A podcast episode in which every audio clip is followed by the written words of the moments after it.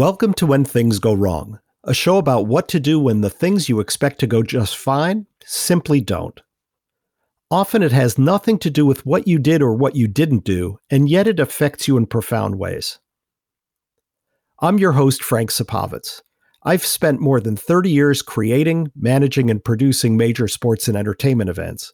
And on this show, we'll meet fascinating people from all walks of life and business who had to manage difficult problems, often under tremendous pressure.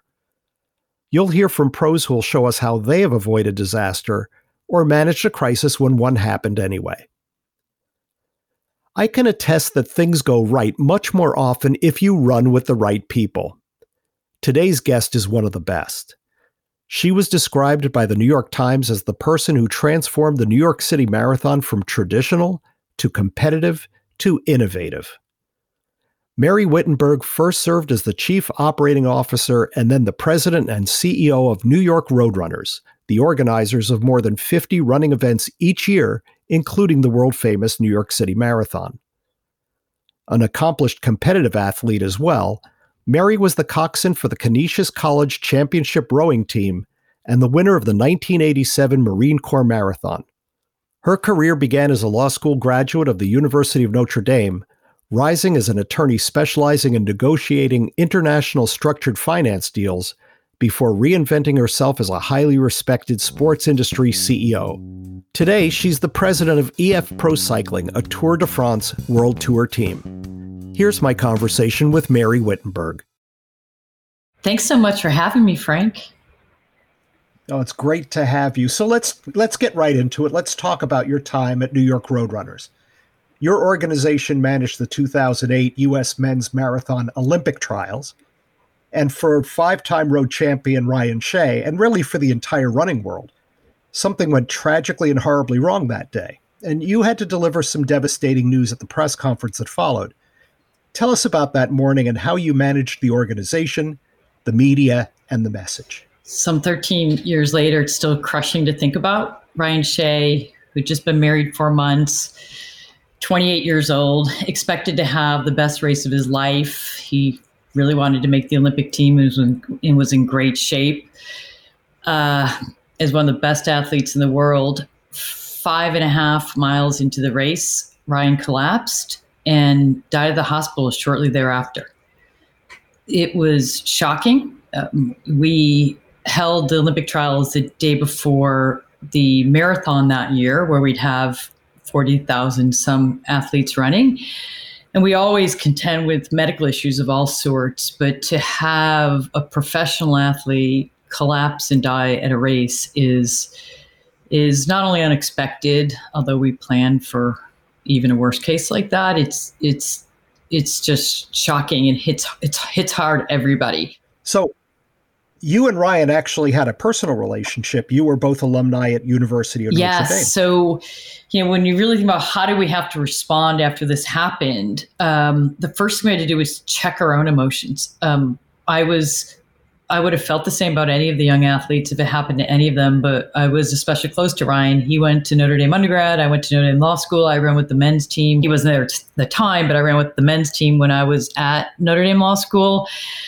Uh, so that was very difficult. Um, but number one, once we heard this news that Ryan had collapsed and was on his way to the hospital, and it was a serious situation, um, was to keep the race going. So the most important thing to do in a moment like that is to have an amazing team, and we had that. So this was a complete team effort, and what we were able to do is my technical director and myself were able to step back, step away from the race completely, and and and try to um, be the quarterback on the communication, what was happening um, with Ryan and, and with reaching his family and others. Um, our, we had our number three in command at the time, our, our event director, step up and keep the race going. We had 121 athletes out on the course and and media and vehicles and all that comes with the big race, and, and we had to keep that keep that going. And in the meantime, it's becoming a, a media story it, this happened out on the street, it wasn't a secret. So the message is getting out all over yes, the place. So we had to just stay laser focused on in terms of information about Ryan to his family first, and in terms of the race, keeping it going on um, in a in a um, safe and orderly way. It wasn't yet clear exactly what had happened, but we knew we had a major medical issue and Ryan was at the hospital. So, how did you manage the media side of this as well? You you were in contact with the family, but you also had to talk to the greater world all while the race is still going on. What we tried to do was we did not want to be operating in rumor. And so we tried to not relay any information um, other than we knew Ryan was at the hospital because that really was all we knew for certain. And one of the major lessons I learned that way day is anything you're told at that moment that as fact, have the presence of mind to to to ask is that re- that appears to be fact at the moment but are we going to have different sources of information and as time went on sure enough any number of things that I was told at that moment from a variety of sources didn't end up being true. So we had, I would say, the instinct to know to say less and and not get into minute minute detail because I wasn't as confident in all the different sources and could see there was some conflicting information. And I'm glad we waited and just stayed on the most basic and most important facts. Yeah, the the sentence that I've heard uh, delivered to me was, "Do you know that to be a fact, or do you believe that to be well a fact?" Well said. Well said big difference. And and you're not always the person to be delivering if in our case uh, to be delivering the information. In our case we were the head of the organization so we were responsible for the most important information but a lot of the how to's there's any number of city agencies not how to's but what happened there's any number of city agencies involved.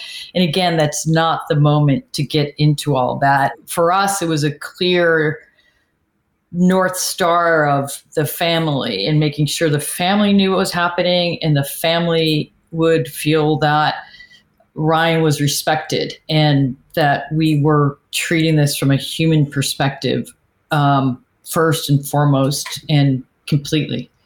You you were really able to respond very thoughtfully because you didn't react.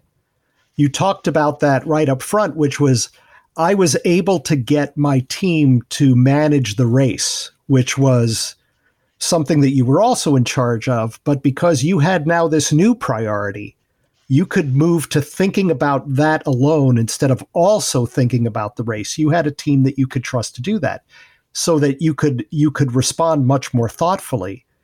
And the other thing that I took from it is you were able to respond thoughtfully because you were being very careful about what information you were getting. You weren't reacting and saying, well, we've got to get all of this information out right away. We have to be able to verify, we have to be able to authenticate. Exactly.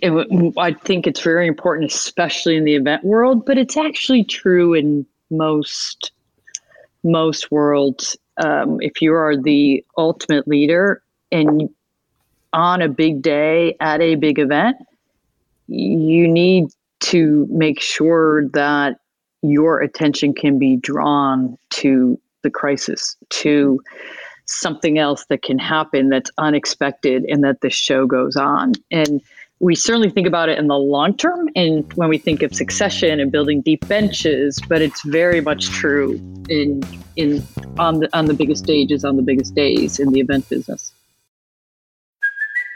It's Kaley Cuoco for Priceline. Ready to go to your happy place for a happy price? Well, why didn't you say so? Just download the Priceline app right now and save up to 60% on hotels. So, whether it's Cousin Kevin's Kazoo concert in Kansas City, go Kevin, or Becky's Bachelorette Bash in Bermuda, you never have to miss a trip ever again. So, download the Priceline app today. Your savings are waiting. Go to your happy place for a happy price. Go to your happy price, Priceline. So y- you had to be a tremendous communicator at the time. You had to be candid, you had to be authentic, you had to be genuine, you had to make sure that everything that you were presenting was going to be realistic. And and doing that under enormous pressure, enormous scrutiny. Now, do you credit your ability to project that kind of confidence and authenticity under pressure to your training in law? I I credit my authenticity to to growing up the growing up the oldest of seven children. uh, life is very real when you're when you're in a big family like that, um, and uh, it's it's probably where I get my empathetic side. Um, my confidence comes from my law firm days. You learn in a big law firm to sink or swim, and I learned to quarterback big corporate deals before I was ready. I learned to sit in conference rooms so nervous, feeling like everyone else is so much more senior and they know all of this and they're so much more experienced, but yet you learn how to run a deal. And that confidence is, it's now 20 plus years later, and I still get so much from, I'm from, from the confidence I had to learn to have and to show, even though I didn't have the same experience. I didn't have the same knowledge. I didn't have close to the same confidence as, as many other people in that room. So you get thrown into the deep end of the pool and you have to swim. But some people have have to learn how to swim. Is there a way to prepare yourself for that? Any tips on being able to face the cameras or an audience under pressure? Always remember you're talking to people. Like whether you're talking to a camera or you're talking into a big ballroom and you can only see with the lights on, like one row, if that. On the other side, in all these situations, are people. And I think if you can think about who are the most important people in the intended audience of this conversation and that's that's the best way to be ready if you do that then i find that you're going to be okay. In, in my case with with ryan on television i had two audiences right? I had his family and i had other people who see themselves in the moment right? Whoa what happened to this athlete? Can this happen to me? Like what was it that caused this? And and you know we people running the next day are, are, are they're nervous. And I knew I was talking to those people. I wasn't talking to the greater New York City 8 million people, even though it would have appeared that way if you were just thinking about who's watching television. So I do think uh, if you think about who's on the other end of the of of the camera and who you're talking to and it's okay to just say what you know just make sure you're you are staying true to what it is you're trying to say and to whom so let me take you back several more years at, at Roadrunners.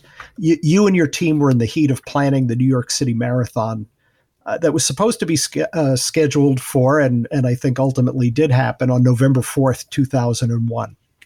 And about six weeks before that, on September 11th, New York and the rest of the world was, of course, changed forever. I'm, I'm sure that you, like all of us, were stunned and devastated by the by the profound human tragedy. And taking nothing away from that, at some point, it probably dawned on you that it might impact your plans for the marathon. It's another day I can remember like yesterday, and the in the days that followed, I can remember so clearly. And our initial reaction at New York Roadrunners was how could we help? And it was a more immediate reaction to to your point. Our marathon start line coordinator Vic Navarra, a volunteer firefighter, by then a retired firefighter, so he was a volunteer, um, was threw himself into into the response, and we were helping with food and T-shirts and all the stuff that we thought might be needed, and sadly wasn't needed. All that was needed was was really food and helping the response teams. Um, as a, an aside, Vic later died at only 55 years old from sinus cancer that, that likely came from that. So we were in those early day, early moments very close to it because of Vic and what the needs of the moment were. By the end of that week, we were very much thinking, what does this mean for the marathon? And the mayor let us know confidentially within that week that the marathon would go be going forward and effectively said get ready because the race is going on because the city is going to need you know to carry on and that the marathon is this emblem of of all of New York and and and the spirit of New York. And so we knew within a week that we would we would be going forward. And I'd say from that point it was still the profound human toll and human response that drove everything we did for that marathon. So I remember reading the New York Times obituaries and and we would be reading about people who were going to run the marathon. And then we we would hear from people. There was a young guy named Rob Peraza, for example, who had just been engaged. And he was uh, uh, broker um, and he was a trader and he was supposed to run the marathon his uncle called and we ended up with a relationship with his uncle. His uncle ran with his number for the next 10 years. Members of the family ran with that number. So for us it was how do we honor those lost? And then as you remember well how do we honor the first responders? And i'll never ever forget that day because of the race. It was the the runners in the race who are normally the ones applauded by all the fans, it was the runners who were applauding at every firehouse and saying thank you to these firefighters and police and everybody who had helped. Uh, so it was still very much through the lens of the the human human response and what did the city need and how would we bring the city back together. There were a lot of logistics, like we needed a new we needed a new expo location. We needed um, it was the USA Championships. Could they still go on? And they did. And I'll never be prouder than watching our young Americans, hands on their hearts, racing for a USA Championships in New York City on that day. But again, we led with the the the human response actually first and then you know we're event people like you so the logistics are logistics and are critical but that's where we are most comfortable and we can handle that part so, but but leading your team in an environment like that with with tremendous uncertainty and fear, and and personal stories that they were coping with too, that had to be a challenge. It it it was a challenge, and it was one I would then experience, and now we all seem to continue to experience over and over again. If you think about from 9 11 to the financial crisis of 2008 to Hurricane Sandy in 2012 to Boston bombings in 2013 to a pandemic, in each of those crises, your own staff see themselves and are worried about themselves and they're worried about their own families. So I think all you can do is is be truthful and then ensure your purpose is is strong and real and and nothing changes that that mission and and then try to really hold it together. Because as a leader you're there for everyone else. And so what that what does that mean? It means it's okay to say it's okay to be scared guys here's what we are doing. 9-11 i'll never forget. It was to be honest the first time we did real crisis planning. It's the first time you know we were we were together with all the agencies saying if this go here do that how to protect everybody. This all the all the what is now very classic around big large scale events in terms of security and medical support it all came in with 9-11 so all we could do was tell our team it's okay to be scared but here's why we think this is okay to go forward. Here's why it's important where we fit. We as the marathon fit in this larger narrative and need in the city and and here's what we're doing that that mission and focus really helps. It helps keep your staff energized. It keeps them focused on what you need to achieve, and it takes them a little bit out of their own personal crisis that they're suffering from. Yes, and you have to be willing to look at it, which is something we would learn later, right? Does it, and many of us have just learned in the pandemic, did the NBA have to go forward on the day when the first test was positive? No, they did not. In the old days, you oh no, you would carry on. No, you did not. So, so you have to be willing to say this is not sacrosanct. There are times at which our mission and our purpose can wait, and you know that came with learning over time. So I think you've got to be if you're going to be honest with your teams, you have to be willing to say it's not always we must carry on. So when when something goes wrong, it's completely natural to apply what's worked for us before. So when we've had to deal with a similar challenge, we want to use the same solution. But but even similar situations have different variables at play, and, and you can't always rely on a past course of action. Sometimes you need a unique solution. Can you recall an instance when a past response did not turn out to be the best response in a new situation? Yes, um, Hurricane Sandy in 2012 uh, is Exhibit A to this reminder to pause, pause, pause, and challenge your thinking based on history. And for us, the situation was it seemed from afar to be a 9 11 moment. Hurricane Sandy has happened, only this time, not six weeks before. Key differentiation, difference here. It happened the weekend before. And very different in in many ways. And each of those ways ended up making a big difference in the question of whether the marathon should and could carry on. But we approached it together with Mayor Bloomberg in in the same way we approached 9-11 this is the city that doesn't sleep it's the city that carries on it's the the marathon and the the whole metaphor of the marathon is is pushing through it's it's the same team and and the the administration wasn't in yet, Bloomberg wasn't in yet, but they also were, you know, very much in New York City and part of 9/11. So we all had experienced the celebration of the marathon. So where we all went with it, with our partners, was this is going to be a telethon. We're going to raise all this money for New York City. We're going to raise awareness. We're going to bring the people back together. We're going to help in all these areas that needed help.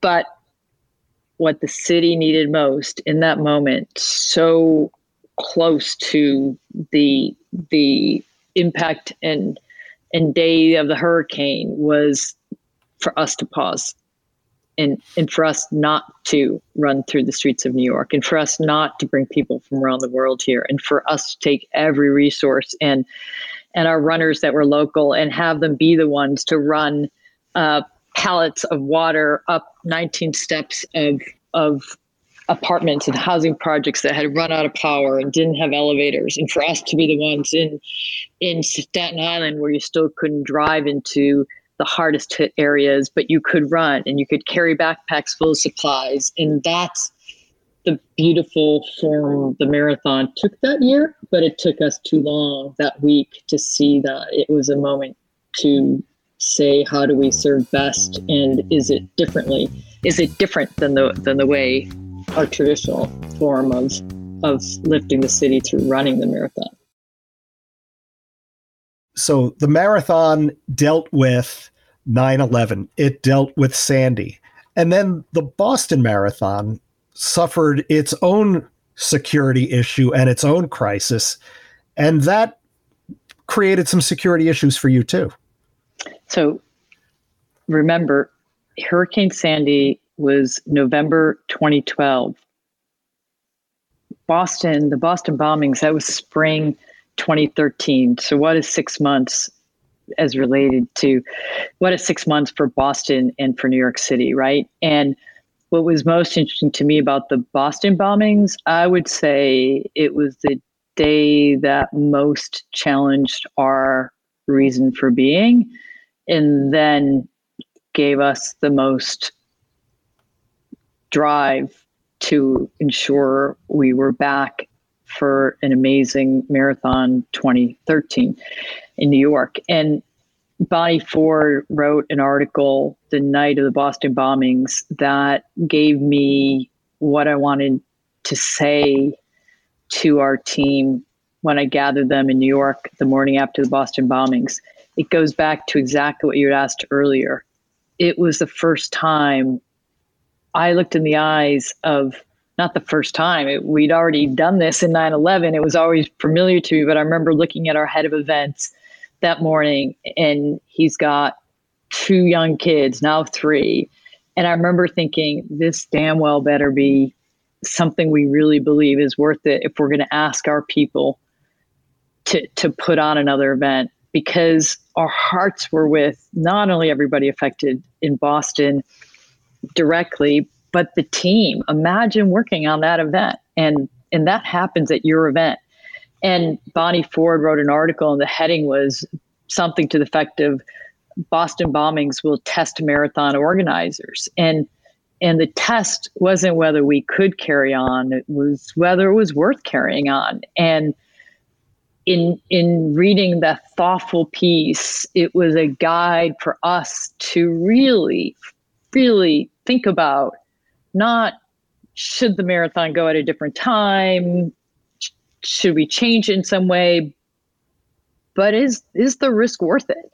And you know, we in the end, when you look at all the benefit and what it does for everybody that's in it and for the cities and you know the conclusion is yes and and it and we do carry on but it was a moment of sincere pause and then a doubling down of this is why we are here and this is how we bring people together and this is our reason for being as an organization and and our inspiration for most of us as as individuals. And we were tested and and it it strengthened our resolve.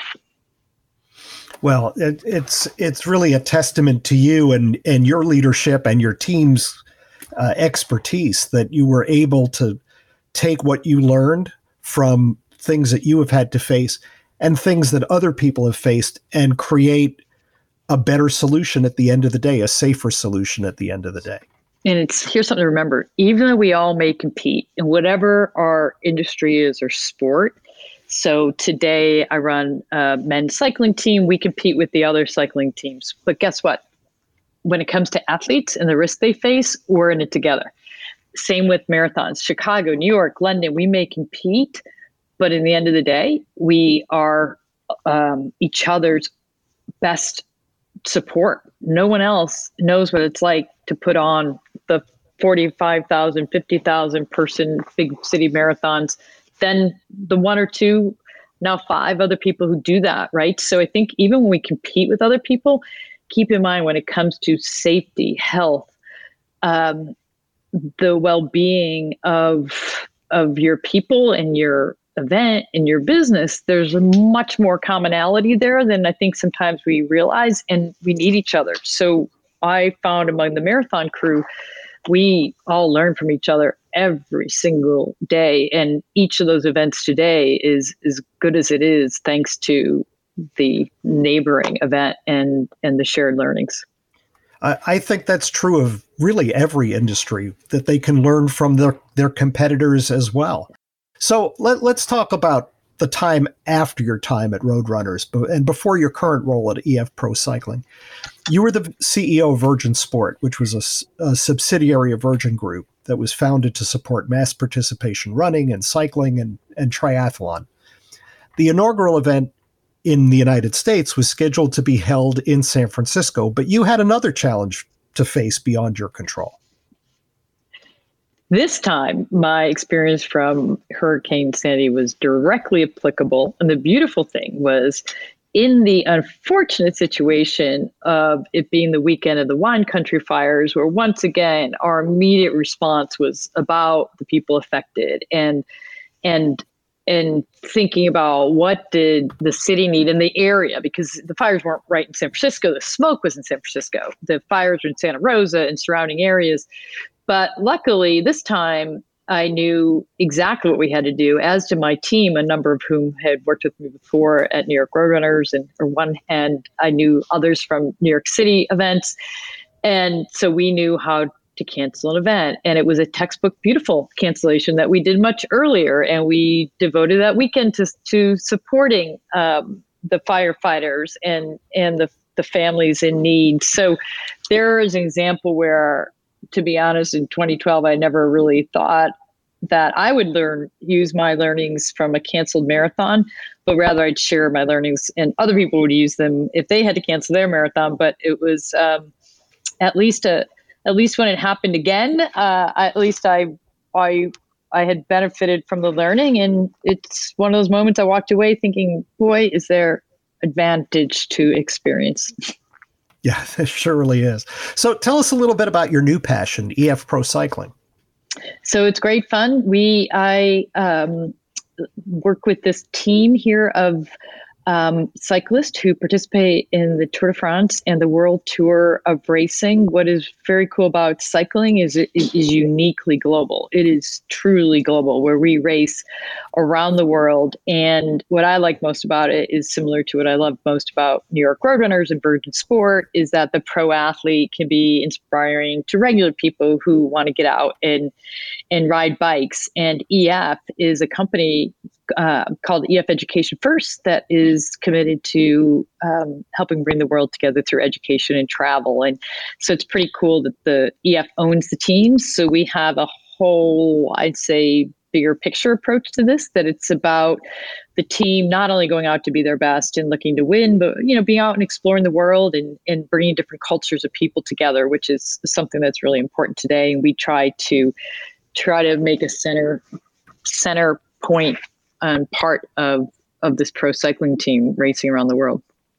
So has has the COVID nineteen crisis affected the business, and, um, and, if so, how how how are you managing through that? Uh, it like everybody, uh, not everybody. I guess we could all work for Zoom, but um, uh, for most of us, it has very much affected our business. For us, it's been in two ways. One, these are events that take place outside in closely packed pelotons of riders. So, first, with regard to our riders and our staff, and when was it time to stop racing and when was it time to get back to racing? So, I think we managed through that pretty well. Actually, we were early in, in ceasing to ride in, in March, and then we were a big part of a belief that we could ride, race safely. Um, again, in the uh, in the middle to end of August and into September. And and we're part of a safe Tour de France. And that was a big deal and big for the industry and and, and big for um,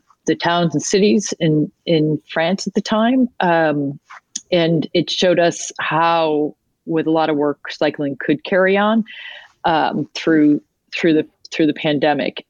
And that is I think very helpful as we as we look ahead and assess what's going to make most sense for 2021.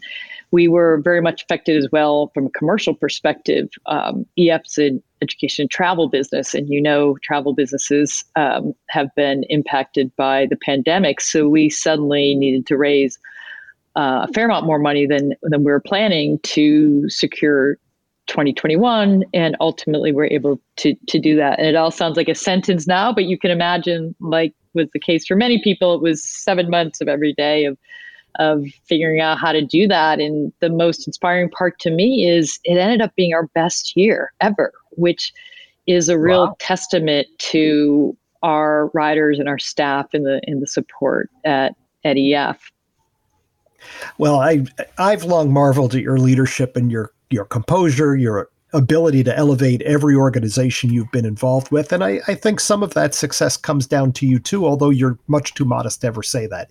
That's my job to do. You, have not only negotiated some really rough roads over your career, and in my opinion, you've really triumphed. Can, can you share any wisdom on preparing yourself for tough challenges you hope never come? Well, first, it starts with the team. So absolutely. You need to be working with strong other people who will challenge you because when it comes to tough challenges it's another example. The last thing you need is a team of people who who are yes people to you. You need people that not only can you count on in an emergency but as you're planning as you're getting ready you need the people who are going to challenge you because that's what's going to make you and the team strong enough and it's going to help you anticipate as much as possible. Two I always assume things are going to go wrong. I'm an optimist by nature, but I'm I'm realistic too. And this this may this may not um, be a, a favorite thing people want to hear, but I even get to New Year's now, super optimistic about humankind and, and about life and, and where it's all going to go. But I I'd say now for probably since 2012, the last 10 years, I get to New Year's, I think there's going to be things this year that are going to be way more challenging than ever anticipated. It's pretty much been true every year in some form, and sometimes not. But I think you have to prepare yourself. It's tough challenges are going to come. We don't control everything. So I like to spend a lot more time not on detailed plans because I mean you can't you need to do that in events for a number of areas, but but also just you know what are my principles? What matters to me? Who's the team around me? You know are we do we have the reserves to deal with an issue? And you know can we can we do we have the diversity of thinking? Do we do we have the strength to face whatever it's going to be? And it might be something we have no experience with. It might be um, something we could never imagine. But if we have our principles and our purpose and a strength of team and a diversity of thought, we'll have a much better chance at at not only surviving but but trying to to thrive in the midst of or after a crisis. Well, you, you had it nailed on New Year's Eve last year, for sure. Because if you were wondering about what the big challenges of 2020 was going to be, you nailed it.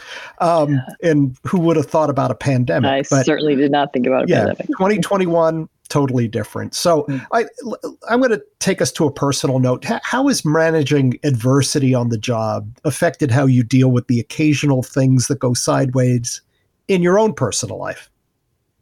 I, I think what's very much the same is what is this all about in the end? Like what really matters? And at work, it's mission and purpose and team, and at home, it's it's family and and an understanding. And I really try. Like, how bad can it be? Like, we can get through stuff. Like, you know, there's a resilience that comes with just the confidence that it's okay. Like we can we can handle most anything that comes our way, and and you know it's the human side that's always the hardest. Um, most of the rest of of of life we can we can deal with disappointment, right? We can deal with challenge. We can deal with a lot that comes um, upon many people in these days if you know we have the fundamentals of our relationships and the love in our family and the things that that matter most Mary Wittenberg from EF Pro Cycling, you are a true master over disaster. It has been an absolute pleasure to have you on When Things Go Wrong. Thank you for sharing your wisdom, your insights, your experience with us. And we'll be rooting for you and the EF Pro Cycling team. Thanks so much. Great to speak with you, Frank. Learn more about how to plan for and survive the inevitable blips, bloopers, and blunders of life and business in What to Do When Things Go Wrong. Available in hard copy, ebook, and audiobook from Amazon.com and other fine booksellers. I'm Frank Supovitz, and remember, if it hasn't happened to you, it just hasn't happened to you yet. The When Things Go Wrong podcast is produced by Chris and Mandy Wimmer and is a production of Black Barrel Media in association with Fast Traffic Entertainment. You can find more Black Barrel Media shows on Apple Podcasts or wherever you are listening. For more background on this show, join us at Black Barrel Media on Facebook and Instagram, at B Barrel Media on Twitter, and on our website at blackbarrelmedia.com. See you next time, if all goes well.